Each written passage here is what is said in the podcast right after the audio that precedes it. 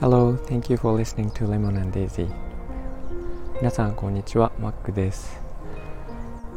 今日は悲しみの対処の仕方ということで、えーと、自分の体験を踏まえてお話をしようかなと思いますが、えー、最近なんかすごくまた、えー、気分的に、えーと、落ち込む時期なんですけど、えーと、何度かお伝えしてるんですが、えー去年の終わりに、えーと、最愛のパートナーを亡くしているので、えそれを未だにまだ、えー乗り越えられてないっていうのがあって、え、まあ、そのせいじゃないかなとは思うんですけど、えーと、悲しみをですね乗り越えるっていう話をよくフレーズというか表現の仕方として聞くんですが、え、こういう悲しみその家族とか友達とかパートナーを失った悲しみっていうのはそうそう消えるものではなくてで乗り越えるっていうのも何か違うような気がしてですね。あのその人のことを忘れたりとか、えー、次の人見つけたりとかっていうなんかそういうことじゃないような気がしていて、えー、でいろいろ考えに考えてですね。で、えー、乗り越えるというよりはそのその悲しみを自分の一部にするしかなくてそういう気持ちとか体験とか、えー、全てひっくるめて自分の一部として生きていくしかないのかなと思ってます。で、えー、まあ、そういうものがねなんか増えれば増えるほど、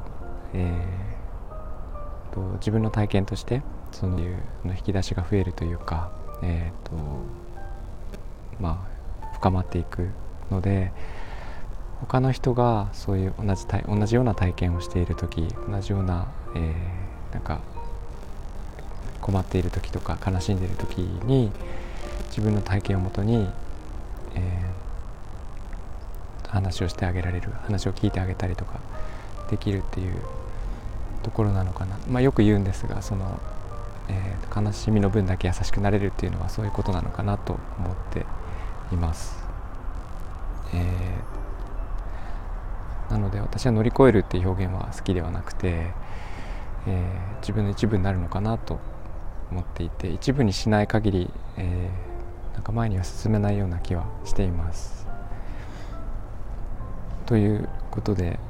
えー、お話はしてきましたがちょっと話はずれるんですが「えーと、メゾン一国」っていう、えー、漫画がありまして高橋留美子さんの名作があるんですが私大好きなんですがそこでちょっとネタバレになっちゃうんですけどえー、と就職浪人の五代君が最後にあの自分が大好きな、えーと、管理アパートの管理人の京子さんの元旦那さんのお墓の前で、えー、つぶやくセリフっていうのが大好きで、えーとまあ、京子さんはあれですよね。元旦那さんなので未亡人であってまだその死んでしまった旦那さんのことが忘れられないっていう中で彼女をこう好きになってしまうんですが、え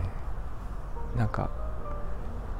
旦那さんのことではなくて私のことを好きになってくださいとか、えー、旦那さんのことはもう忘れましょうとかっていうことではなくて、えーと、そういう、えー、まあ、過去を引きずっている彼女自身、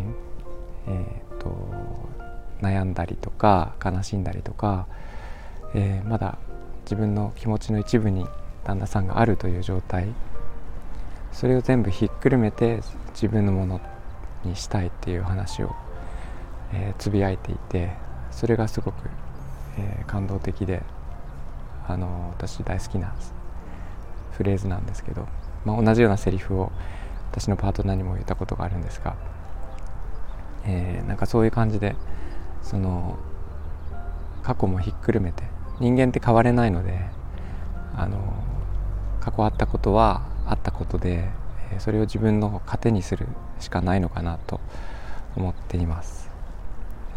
ちょっとすみません。まとまりがないんですが、えー、ここ数日そんなことをずっと考えていました。はい。えーと、聞いていただきありがとうございました。えーと、ご意見とかご感想あれば、えー、コメントとかレターでいただければ幸いです。